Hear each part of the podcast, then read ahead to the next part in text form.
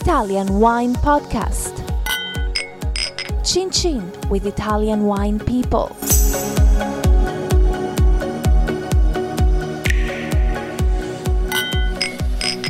This podcast is brought to you by Native Grape Odyssey. Native Grape Odyssey is an educational project financed by the European Union to promote European wine in Canada, Japan, and Russia. Enjoy! It's from Europe.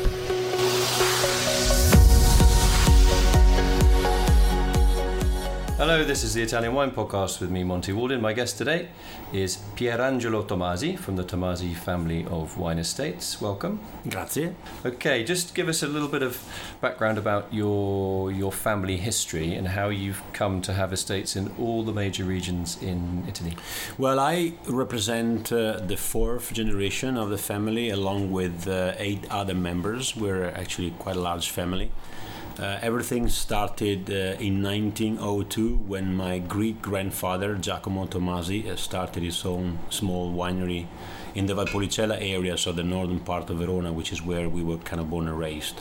And uh, generation after generation, the company has grown, expanding, acquiring more vineyards in the region.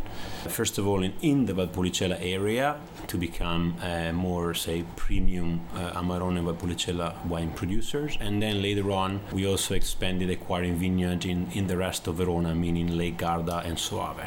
Okay, just give us a bit more detail about the um, the Veneto side. So you're making red wines, white wines, and sparkling wines there, I guess. Correct, and, and rosé as well. Okay, so, so what, what are your main denominations? So the main denominations are Amarone, Amarone Classico, Ripasso, Valpolicella, I mean all the family of the Valpolicella wines. But then we also produce Lugana, which is our, say, most important and premium white wine project in Verona. And as of rosé, for instance, there is the Chiaretto di Bardolino from Lake Garda. So those are three denominations that have had a lot of recent success. I mean, Garda is obviously an incredible tourist spot and attracts a lot of wealthy Germans from Munich driving down over the weekend. So prices for those wines are quite high, aren't they? I believe they're, in a way, they're very good value, though. Uh, the Lugana whites, yeah? Well, Lugana has probably represented, I mean, the example of how a wine and a wine region more in general can gain from the visibility and the notoriety of the tourism. As you mentioned correctly, I mean, from especially from southern Germany. Lots of Germans have enjoyed spending their summer holidays by Lake Garda, though, and they've been drinking and enjoying and drinking Lugana uh, for years. And, and as a consequence, I mean, the German market is by far the biggest market for this appellation. The trend is growing. I mean, there is not only southern Germany now actually at, uh, open to discover new wines and, and Lugana uh, as such. So I, I see a bright future ahead. Just remind us quickly what the main grape for the Lugana white is. Well, it's actually called Turbiana. Uh, Turbiana is the indigenous clone, part of the more known Trebbiano family. So we can say that Turbiana is part of Trebbiano, but it's a specific one grown in the Lugana area.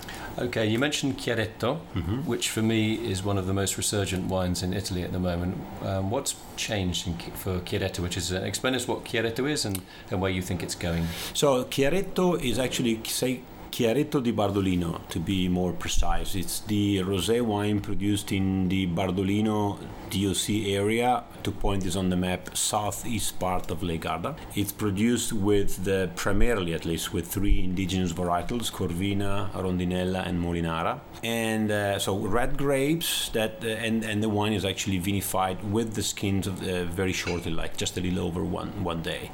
It's been existing for a long, long time.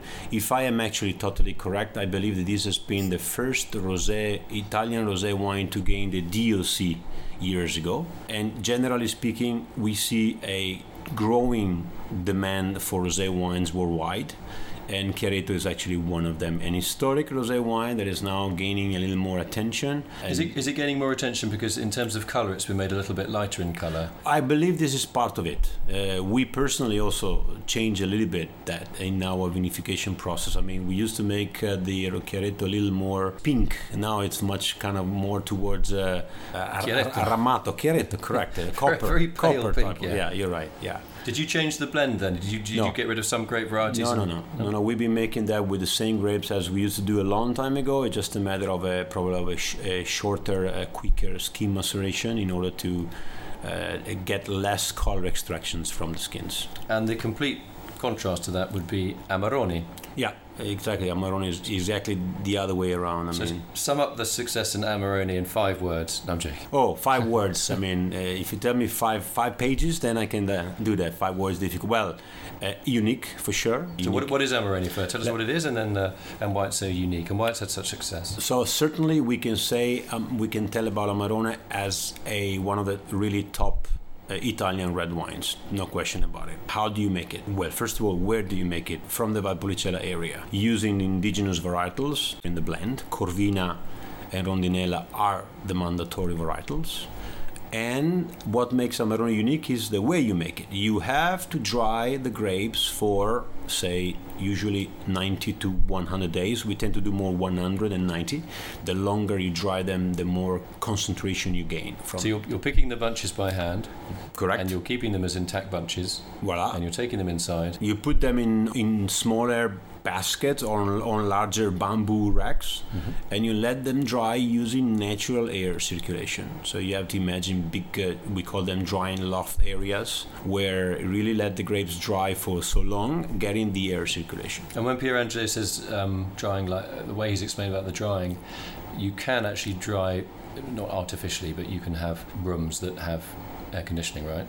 Yeah. And you go for the natural way. We go more for natural way. Let's say that uh, the the real main enemy to the drying process is humidity. So you have to get rid of the humidity. And when when you have humidity, meaning if the weather outside is humid due to rain or fog, that's is something you have to avoid. It's a time when you can possibly help yourself with some sort of dehumidifiers.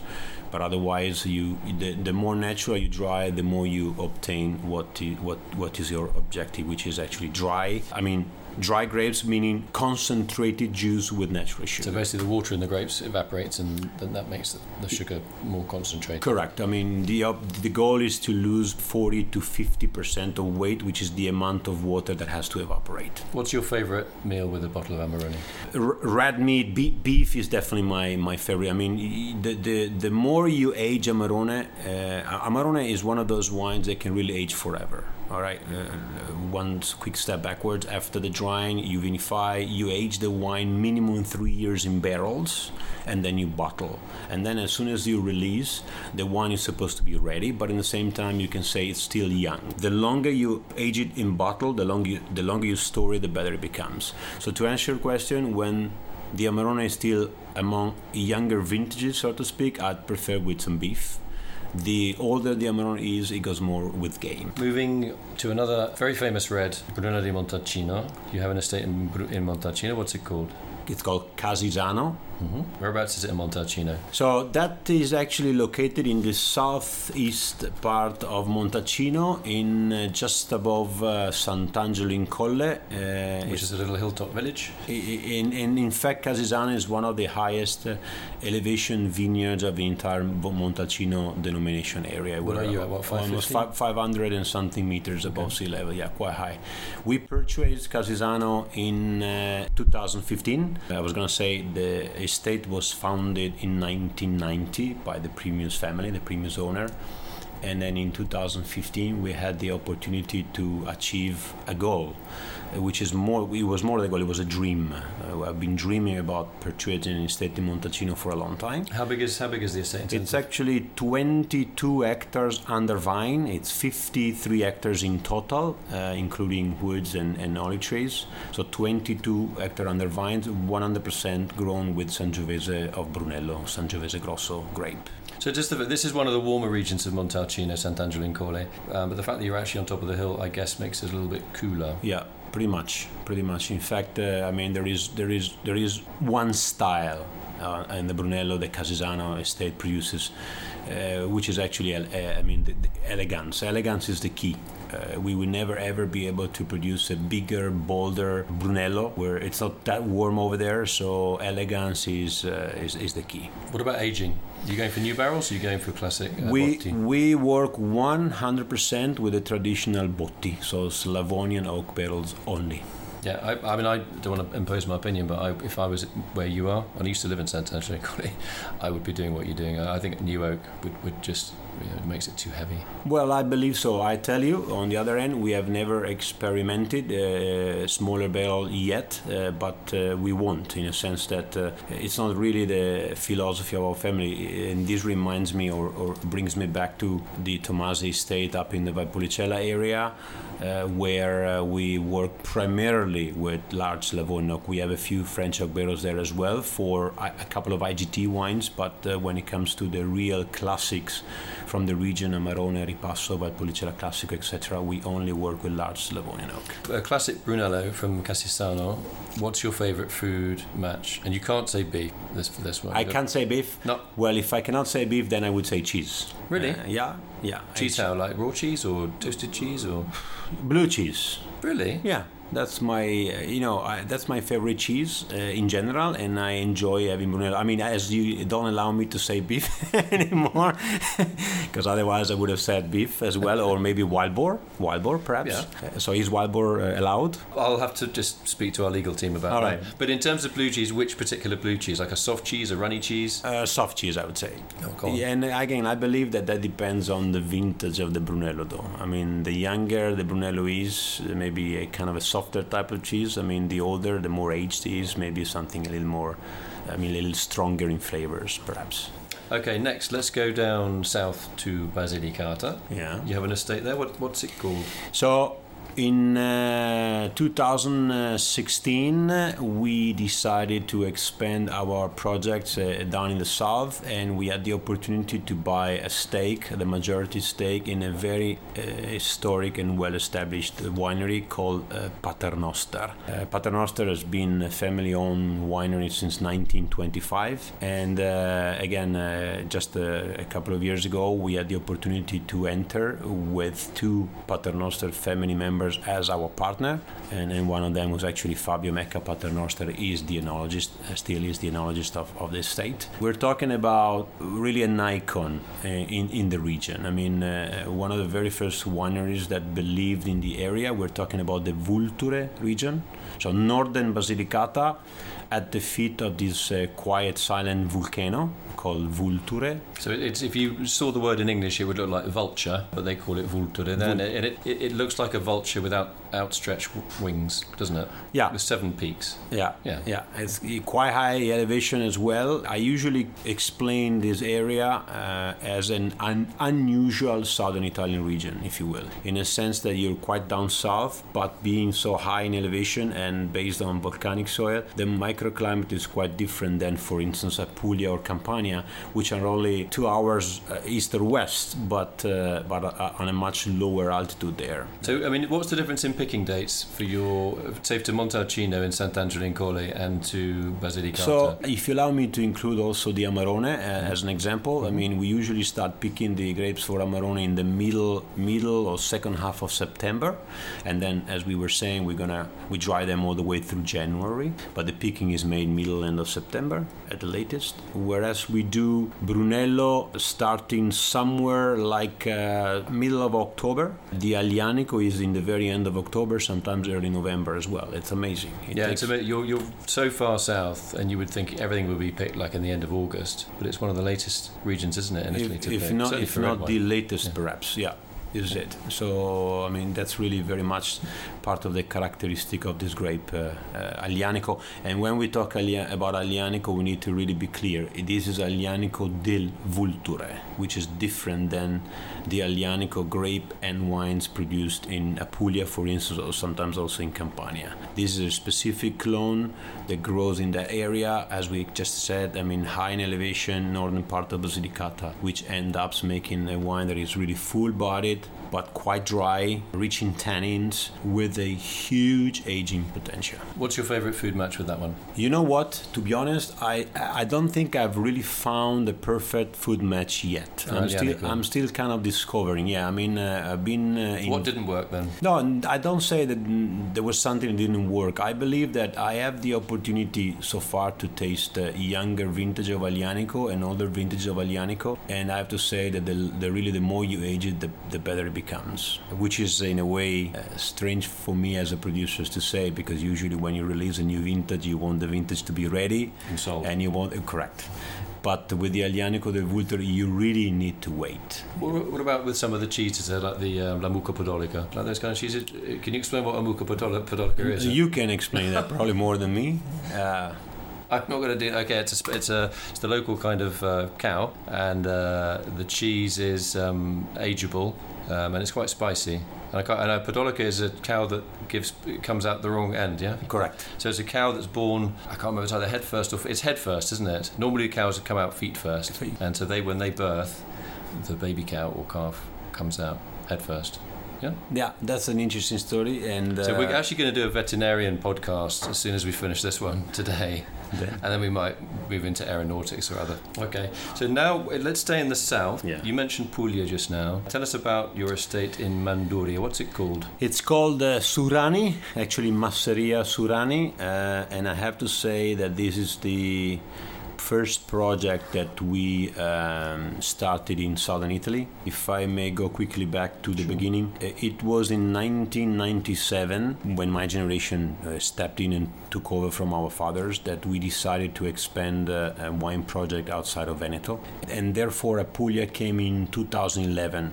It came before Montalcino and, and, and Basilicata, and that was the time when we were thinking that southern uh, southern Italian project would be a perfect fit for our wine portfolio overall. For a number of reasons, we thought that Puglia should be the region to go, and uh, we're in Puglia in, in the area which we consider the heart of the Primitivo uh, wine region, so Manduria. Manduria is the land of the first D O C that was created for the Primitivo, Primitivo di Manduria. So we purchased an existing estate, Masseria Surani, based on fifty-five hectares, primarily grown with the Primitivo grapes. And here we are, a few years later. I can say that it's been a fascinating project. We just mentioned the Aglianico del Vulture being picked uh, and very, very late. Uh, we now talk about Primitivo di Manduria, or Primitivo grape, which is one of the very first grapes that we pick uh, towards the end of August, uh, very early September, though. This so is a very hot area, isn't it, Manduria? Very very old area. You are very close to the sea. We're just about ten kilometers from the from Ionic Sea,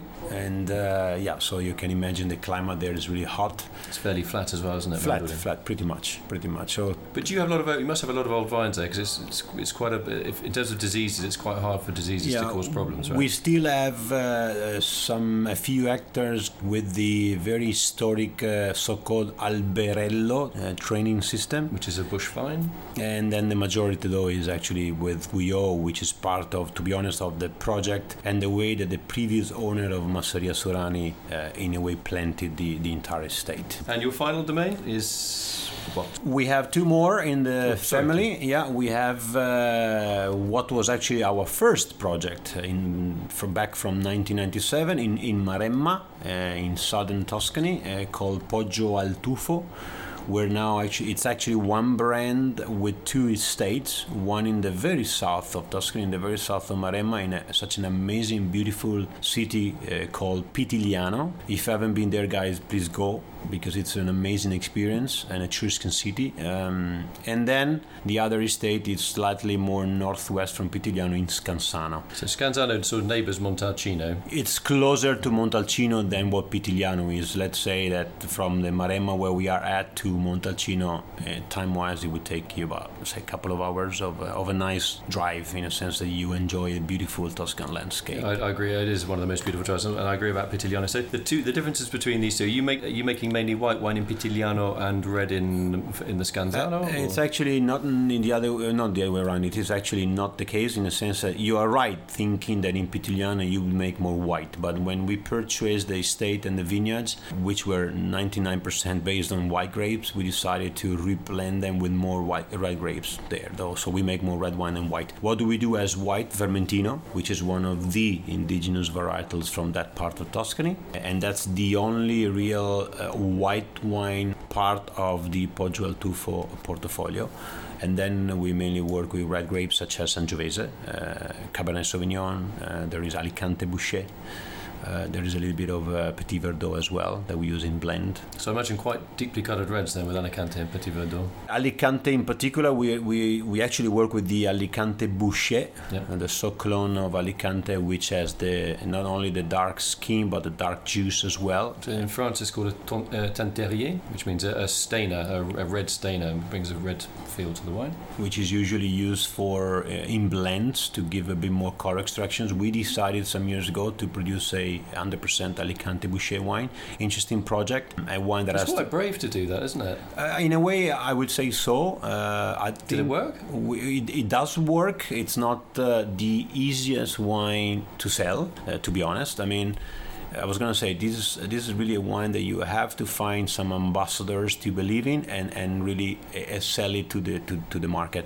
When you produce a Sangiovese Cab blend or a one hundred percent Cab, you produce wines that the average consumers worldwide understand, and they can buy either at the retail level or in restaurants. When you produce an Alicante Bouschet, you have to have real ambassadors, sommelier, so primarily on, on trade, uh, Horeca business, uh, that are uh, involved with this wine. They get in love with this wine and they believe it, and then they take the chance to explain it and propose it to the clientele. Do you think the white wines from Pitigliano will bounce back in terms of get more recommended? It's a historic wine. I know you. Yeah. I can understand why you say that. You know, it was a, it was a very hard sell for you, and you sort of switched the focus a bit to reds. But do you think there's a future for that wine? Well, uh, you know, it's a beautiful place. It, it is a stunning no, place. Well, I have to say though, to be fair, that when we started the project in ninety-seven, it's not that we didn't believe in the uh, Bianco di Pitigliano as such. We just wanted uh, to have more red wines because it was our first project outside of Veneto and in Tuscany. When I mentioned uh, Casisano a while ago, the, the being, being in Montalcino estate, being like a dream that became truth, this means that it was at the time when we bought Pitiglia in Pitigliano that I was looking for something in Montalcino already. That was back in ninety-seven. Mm-hmm. We purchased Casisano in, in two thousand fifteen. Quite many years later.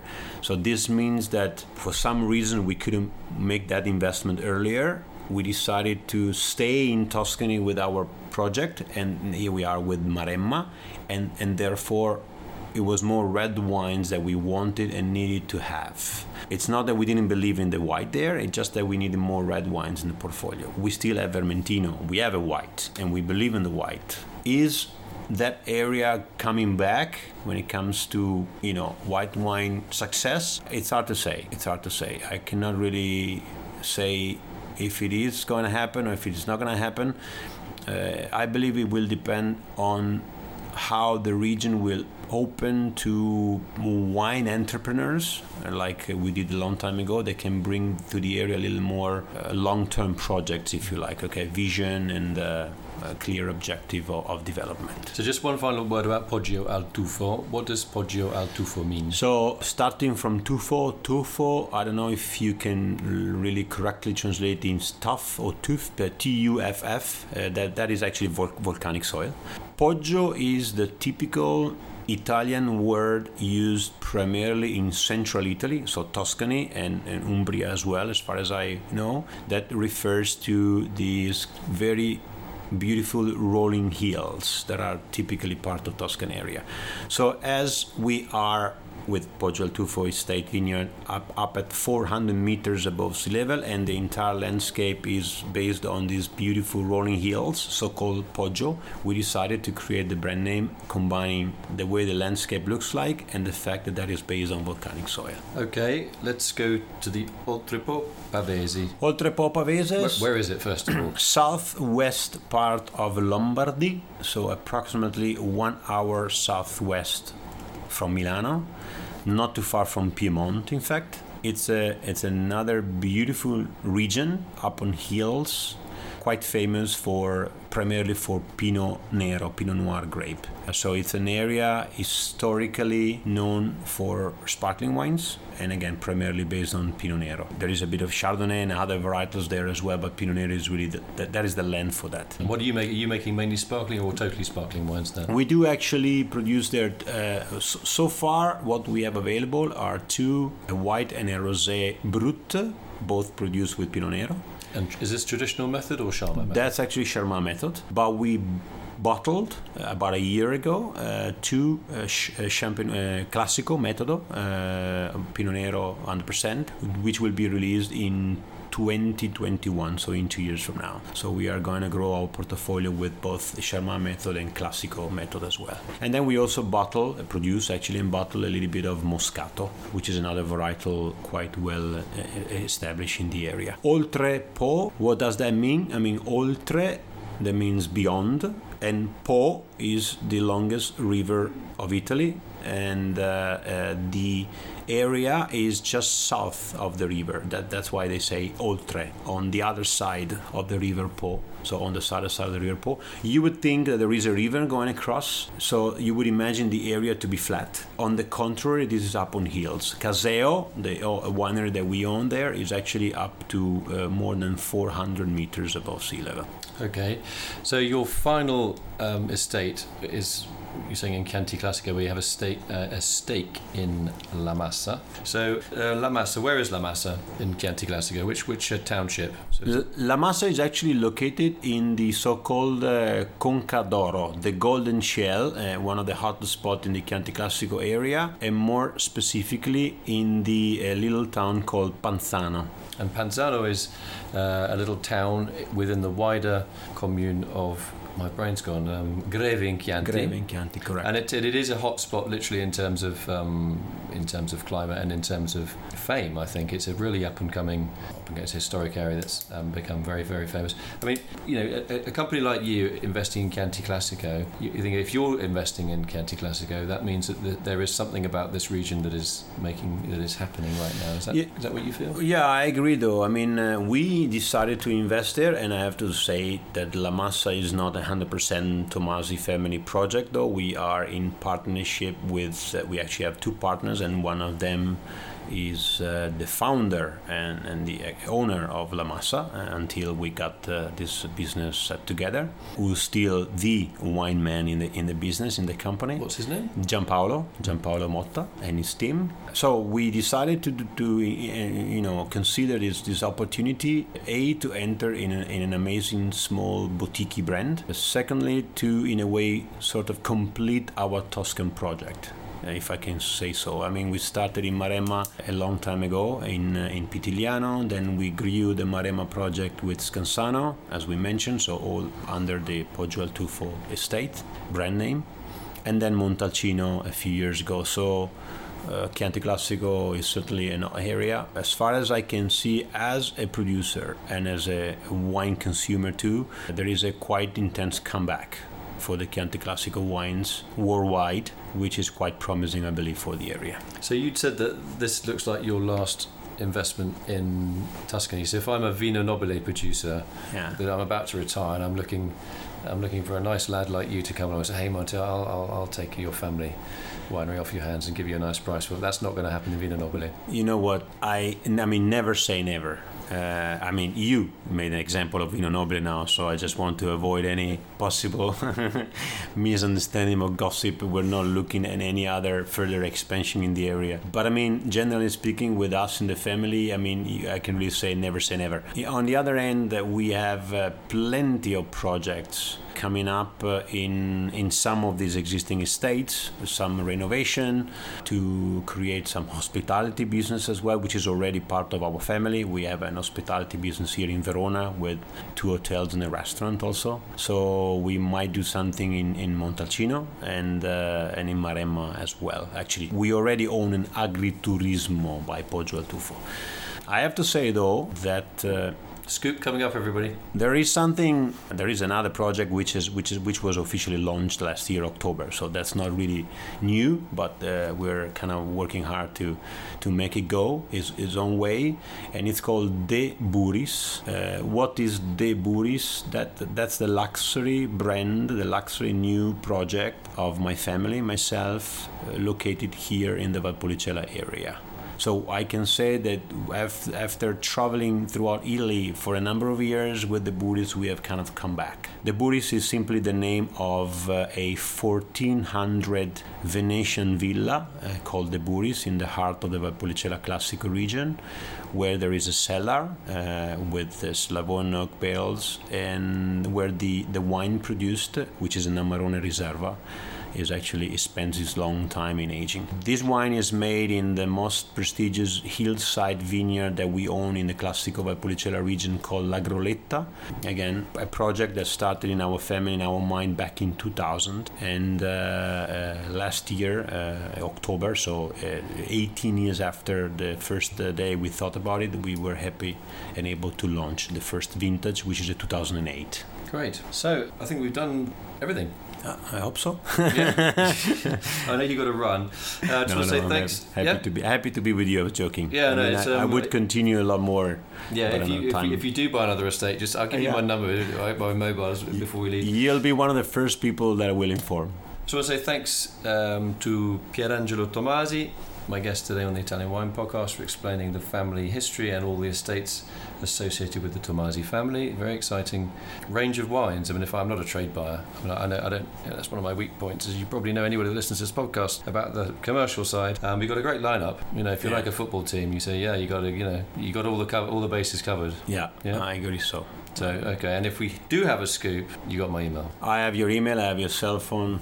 I have your everything. you got. You can just put my G P S, right? You, you can just track not, me. Put a little tracking yeah, device on me. You will not escape away from us. Okay, thanks a lot, Pierangelo, and I hope you enjoy Vinitaly. I will enjoy it. Thank you for having me with you. Uh, one last thing, though, whoever is going to listen to this program, you are very warmly welcome to visit us anywhere in Italy, anywhere we are, to in a way uh, touch with your hands that what. Uh, we have explained so far is true, and and uh, and we can really enjoy some good time together. So thank you very much for having me, and you have a good Vinitaly too, Monty. Thanks very much, Pierangelo. Bye bye, everybody. Ciao, grazie.